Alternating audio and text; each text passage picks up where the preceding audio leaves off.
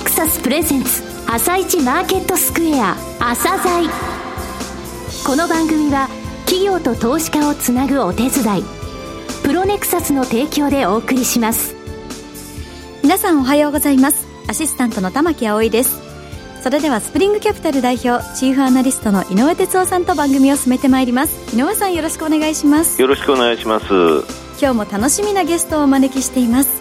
今日ご紹介するのは証券コード3470マリモ地方創生リート投資法人です。はい、えー、マリモ地方創生リート。はい、えー、地方創生という言葉入ってるんですよ、えー、えー、昨年のね、えー、7月に上場したんですけれども、はい、えー、2期のね、決算迎えて非常に堅調な、えー、業績を、えー、示してます、はい、えー、じっくりとお聞きください。はい楽しみにしております。朝鮮今日の一社です。朝鮮今日の一社本日は証券コード 3470J リートであるマリモ地方創生リート投資法人さんをご紹介いたします。お話しいただきますのは、マリモアセットマネジメント株式会社代表取締役社長の北方隆さんです。本日はよろしくお願いします。よろしくお願いします。えー、上場されたのは昨年7月の29日ですね、フレッシュなリートさんですが、えー、投資法人の名前に地方創生と、えー、歌われています、うん、えー、特徴的な運用方針を掲げられていますが、えー、まずはマリモ地方創生リートが考えるこの地方創生という部分ですね、これはどういうことなのかというのをお話しいただけますか？はい。えー、本投資法人としては、はい、まず掲げている基本理念、えー、これはあの地方から日本を強くしていくということでございます。うんはい、そして、えー、今回の本リードのスポンサーのマリモの方では開発、そして、えー、再開発のノウハウを活用しながら資本市場から調達した資金を地方へ還流させることで、うん、地域活性化の一翼を担い、そして地域社会へ貢献することにより町の活性化、ひいては地域経済の活性化、はい、で、さらに雇用の創出に寄与したいと考えています。うん、そして、えー、リートはですね、えー、中長期で保有していきますので、えー、長期修繕計画に基づきまして、えー、修繕をしっかりと行い、そして、建物の維持、管理が備わることで、テナント様も安心して継続的に営業を行うこともでき、そしてさらに従業員の雇用なども守られていくかというふうに思っております。はい、今、あの、スポンサー会社であるマリモというお名前が出ましたが、リスナーの方でですね、マリモ、あ、あの会社ってなかなか浮かばないと思うんですね。すね。どういう会社さんなのか、はい、ちょっとご説明いただけますか？そうですね。はい、えー、えー、まあ、マリモという会社はですね、はい、実は北海道の会社ではなくて、広島の会社でございます。よく間違えられるんですけれど、はい、ですから。あの、マリモという形ですね。はい。はい。そういった意味ではですね、うん、えー、北海道から、そして九州まで全国42都道府県において360棟以上の、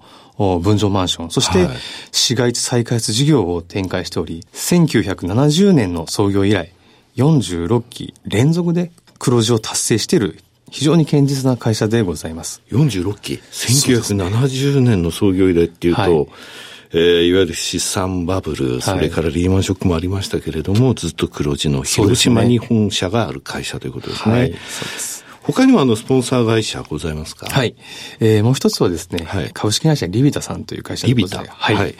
えー、京王電鉄さんの、うん、子会社でございまして、はい、えー、最近では特に、えー、地方都市のオフィスをですね、はい。ホテルにコンバージョンし、そして、ホテルのオペレーションなども行い、非常に不動産の再生に長けているという会社でございます。はい、この二つは一応、まあ、スポンサー会社そうですね。スポンサーサポートとしては、リートで取得するまでは一旦スポンサーで保有するウェアハウジング機能があることや、賃貸マンション、商業施設、ホテルなどの開発が行えるデベロッパーであることが大きいと思っております。はい。で、あの、サポート会社御社ございますよね。はい。えぜひ、サポート会社についてもご説明いただきたいんですが。そうですね。このリードのですね、また大きな特徴としては、はい地域金融機関の方々がサポートに入っていただいているとい。ったところでございます。うんはい、えー、長年、マリモが地方の分譲マンションを開発していく中で、はい、特にローンのところでですね、うん、えー、サポートいただいたといった中で、オンリートに対しても、地元の物件情報や、はい、そして、えー、シンジゲートローンなどに対して、うん、えー、今回のリードにはサポートいただいているといったところが今回の大きな特徴かなというふうに思っております。これ地方銀行って考えていいわけですね。そうですね。なるほど。はい、地方銀行も地方創生っていう部分については非常にあの力を入れますのでね。そうですね。なるほど、えー、これはあの心強いサポートですね。そうですね。はい、今では、えー、現状、7校の地域金融機関にサポートいただいているといった状況でございます。さて、地方創生を歌われてますが、投資方針についても、えー、当然ちょっと色合いが他と違うかなと思うんですが、はい、教えていただけますか？はい。えー、まず、運用に関しては、はい収益性と安定性、はい、この2つの高い物件をですね、確保していきたいというふうに目指しておりまして、はい、えー、まず、基本理念に沿う形で、はい、えー、投資エリアとしては、地方に70%以上投資し、うん、そして東京圏、つまり東京都、神奈川県、千葉県、埼玉、えー、こちらの方の比率は30%未満と。しているところでございます。うん。はい、また、6月末時点におきましては、はい、えー、地域別投資比率が地方があ約78.8%と、はい、8割を占めておりまして、うん、で、また用途別比率につきましては、えー、メインアセットであるレジデンスが約53%、はい、そして商業施設が約31%ということで、はい、この2用途でですね、84%程度を今占めているといった状況でございます。はいえー、もう一つのアピールポイントとしては、はい、まあ、分散の効いたポートフォリオで、うん、えー、構成しているといったところです。はい、不動産の流れに応じて、えー、幅広く各アセットを選択できる、はい、総合型のリートの強みを生かして、うん、えー、用途分散させることができたり、そして、えー、地震のリスクを軽減するために全国に分散させたポートフォリオを構築することができるといったメリットがございます。なるほど。これあの、マリモさんが、えー、全国42都道府県で、す、え、で、に実績あるっていうことは、この、えー、ポートフォリオの分散にも生かされてるってことですね。はい、そうですね。なるほど。はい。えー、東京の物件、地方の物件ありますけれども、東京の物件ってやっぱりちょっと加熱してます？そうですね。うん、えー、まあ、東京の方はですね、うん、えー、本当に今あ、不動産投資買えない買えないとい。ったところの声も聞こえておりましてですね、非常にまあ加熱している状態かなと。はい、えー、方や一方、地方においてもですね、はい、えー、やはりその東京で購入できないといった投資プレイヤーがですね、うん、投資利回りを求めて、はい、まあ現状地方に参入してきたりとかですね、はい、そういった意味では以前に比べて比較的高い恋愛の物件を購入する難しさっていうのが今現状、うん、地方ではあるといったところです。しかし、えー、長年地方をメインとして不動産を扱ってきただけに、はい、地元不動産会社や地域金融機関とのネットワークがあり、そのネットワークを生かした物件の取得や各地方の不動産マーケットに精通し、そして目利きがあるところなどは非常に強みがあるかというふうに思っています。なるほど。地域金融機関とつながりもここで生かされるわけですね。そうですね。なるほど。はい。はい。丸本さんというのは広島本社というようなお話を、えー、いただきましたが、拠点は全国にあるんですか？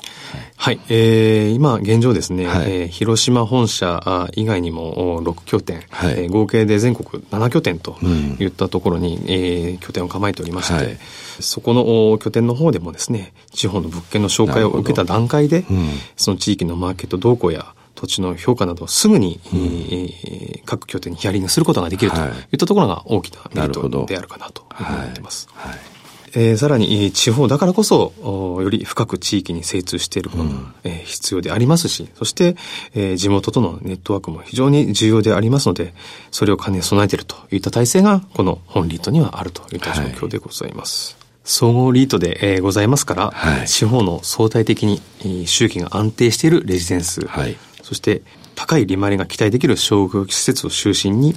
オフィス、ホテルなど用途分散を図ったポートフォリオで安定したキャッシュフローを創出していきたいと考えております。はい。えー、この6月ですね、第2期の決算を迎えましたが、えー、第2期の運用実績、えー、それから今後の展望ですね、えー、この部分をお話しいただけますか？はい。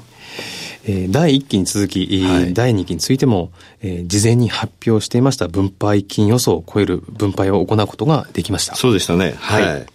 そして、期中平均稼働率が第1期、第2期とも98.6%と、はい、継続的に安定しており、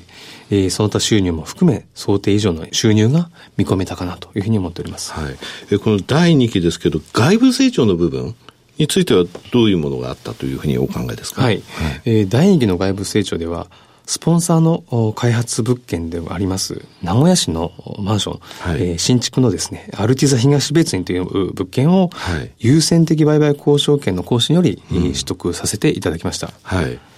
また、今後につきましても、このスポンサーパイプラインを活用して、えー、継続的な外部成長の追求を図り、はい、上場3年後に取得ベースで資産規模500億円、はい、そして上場5年後には1000億円という目標に向けて、はいうん、スポンサーのウェアハージング機能や優先的売買交渉権を活用して、物件の取得を行っていきたいというふうに考えております。上場して1年ちょっとは経ちましたから、あと4年ぐらいで1000億を目指す、ね、ということですね。はい、さて、内部成長の方はどうでしょうか？はい。えー、内部成長につきましては、福岡県にあります、はい、MRR 大牟田という物件が今現状ポートフォリオに組み入れているんですけれども、はい、今商業施設が8棟建っておりまして、はい、えー、その中でもう1棟、つまり9棟目をですね、えー、増築をできないかというふうに検討したところ、うん、容積率の方がもう少し使えるといったところで、うん、増築をしまして、そして、えー、今年の9月1日に、はい、物件を取得し、その家賃収入が最終的には分配金に寄与していくかなというふうに考えております。なるほど。えー、未消化の容積を有効に利用したと、そういうことですね。すはい、なるほど。えー、今後に続きましても、今行っている運用コストの削減、はい、そして物件競争力維持向上の取り組みをさらに進め、NOI の利回りの上昇、そして資産価値及び収益の向上に結びつけたいというふうに考えております。はい。えー、最後になりましたが、リスナーに向けて一言お願いします。はい。本リートはですね、えー、特徴としては3つございますので、ぜひ、えー、覚えていただきたいと思ってます。はい。10月20日時点の投資口価格があ10万4300円と、はい、利回りに換算しますと6.57%と非常に高い、えー、配当を行っていると分配金利回りがこれ6.57%。そうです。はい。はい、それが一つと。で、もう一つはですね、第1期、第2期とも稼働率が98.6%と非常に安定しているといったところが二つ目。はい。そして三つ目としましては、相互型リートの強みも生かしまして、地震リスクの軽減も考慮した全国分散のポートフォリオであるという特徴を覚えていただきたいなというふうに思っております。はい。そして今後も投資主価値の中長期にわたる向上を目指して頑張っていきたいなというふうに考えております。はい、会社説明会行われるということですので、はい、えー、ぜひそちらの方もご紹介ください。はい。えー、10月27日金曜日と翌28日土曜日にエイリス東証が主催します個人投資家のための J リートフェア2017に参加し、28日土曜日には第3会場にて9時15分から会社説明会を行いますので、お時間のある方は東京日本橋にありますベルサール東京日本橋へお越しいただければと思います。北方さん本日はどうもありがとうございました。どうもありがとうございました。今日の一社、マリモチ放送セリート投資法人でした。さらに井上さんに、マリモチ放送制リート投資法人についてお話しいただきます。はい、えー、総合リートなんですよね。はい。で、あの、えー、まだそれほどね、もちろん大きくないんですけれども、はい、分散がもうすでに効いているということ、えー、それから2期、えー、終わりまして、非常に稼働率が高くて安定的、はい、えー、1期、2期ともにですね、一定いた、えー、分配金よりも上回る分配金を出していると。はい。すでに外部成長だけでなく、内部成長の部分も、えー、きちんと効果を上げてるってことですよね。はい。えー、分配金利回り、先ほどご紹介ありましたけど、非常に高いですよね、6.5という状況ですね。これが、はい、あの、あ、やっぱりこのリートいいね、安定してるね。これからまた金額増えていくねって、資産規模増えていくねって、そういうふうにですね、えー、マリモが大きくなるようにですね、はい、えー、見守っていただければと思いますけれども、はい、分配金利回りちょっと高いなという感じですよね。もう少し評価されていいなという印象ですかね。うん、今週の28、あ、27と28に、はい会社説明会がある、ね、ということなので、はい、はい、ぜひ。ぜひ皆さん足を運んでみてはいかがでしょうか、はい、それでは一旦お知らせです。企業ディスクロージャー IR 実務支援の専門会社プロネクサス。上場企業のおよそ6割2200社をクライアントに持つ。これはアジア証券印刷の時代から信頼と実績を積み重ねてきたからこそさらにプロネクサスが目指すのは企業と投資家をつなぎ日本の株式市場を活性化させることですプロネクサス、私たちは個人投資家の皆さんを応援します。井上哲夫、今日のストラテジー。それでは井上さん、後半の解説もよろしくお願いいたします。はい、えー、16連投、日経平均すごいですね、はい、ということなんですが、あの、日本株がね、ちょっと割安ですよというのを10月の初めの放送のところで申し上げて、日本株アウトパフォームするのではないかというふうに申し上げましたけれども、まあ、ここまでね、大きく来たかっていう印象ですよね。はい、あの、50日、75日、100日と移動平均のところを見ても8%を超えるような状況でね、ただまあ、まだ14%か、今年年に入った上昇率日経平均、そのうちの半分がこの16日間で稼いだって感じなんですけどね、はい、まあ、あの海外の方も大体これぐらいのあのパフォーマンスって言いますか、年初来高値の水準っていうのは来てますのでね、ちょっと紹介しますとね、はい、ダウも一昨日までで18%、えー、SP500 が14.6%ですから、ちょうど日経平均の昨日の上昇で、えー、今年やっと追いついたって感じなんですよね。はい、韓国とか香港香港とかすごいからね、えー、韓国コスピ23%、香港反戦29%、はい、韓国コスピなんか昨日で3日連続で史上最高値だからね、ら日本だけじゃないっていうのがまず一つ安心感ですよね。はい、ただね、日本株のね、外国人の5種類系で現物と先物の買いを見てると、えー、先週発表された数値でそれまで5週間見ますと3兆5000億超えてるんですよ。はい、5週間で3兆5000ってことは1週間7000億ですよね。はい、で、1週間2000億円で結構指数にインパクトある。それよりも大きい金額が買われてたってことなんですけれども、はい、これぐらい急激に大きく買われたのって過去15年見てもね、うんうん、小泉構造改革相場の始まりとか、うん、アベノミクス相場の始まり、はい、あの衆議院解散しますって言って、った時ね、野田さんが言った時ね、えそれから黒田第二弾罰がその3回ぐらいなんですよ。これ明確な理由あるでしょう。はい、で、今回については北朝鮮リスクがすごいくすぶってる中始まったわけで、明確な理由がないんですよね。じゃあ明確な理由がなくてなんでこんなに買われたかっていうと、やっぱり、ゆうちょ銀行の可能性があるなと思うのね。はい。ちょうどね、10年前よ。あの、10年前の10月に、えー、ゆうちょ銀行っていうのは誕生したのね、郵便局がね。それで、えー、その当時46兆円の資金だったんだけれども、はい、今これが6月末現在で207兆円になったのよ。大きいでしょ、はい、で、アクイティって会社があるんだけど、これ銀行のランキングを出してる会社なんですが、世界でこれ10位なのね。日本ではトップなのよ。で他のね、ランキングではね、実は世界2位っていうのもあるんだけれども、まあ10位って考えても非常に大きいでしょ。そうですね。207兆円あって、日本株2兆円しか持ってないよね。はいまあ、7割は国債ってずっと言ってたんだけど、それどころじゃなくて、まあ、株が少ないわけよ。ただ、この低金利でしょ、はい、となると、やっぱり日本株の運用枠を広げようという動きが、あの、先週かな、17日かな、の日経新聞にも出たけれども、そういうのが出てきてるのね。ひょっとしたら、これがクジラだっていうので、新たなこの白長スクジラ級のクジラが出るぞっていうので、外国人が先回りして買ってる可能性って十分あるんだよね。だから今見えないけども、明確な理由がないと動かないぐらいの金額が外国人を動かした。ひょっとしてその裏にあるのはそういうことなんじゃないかっていうのを、えー、考えておく必要があるかなってことですね。はい、うん、井上さんありがとうございました。また来週もよろしくお願いいたします。この後は東京市場の寄り付きです。朝鮮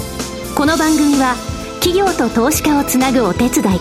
プロネクサスの提供でお送りしました。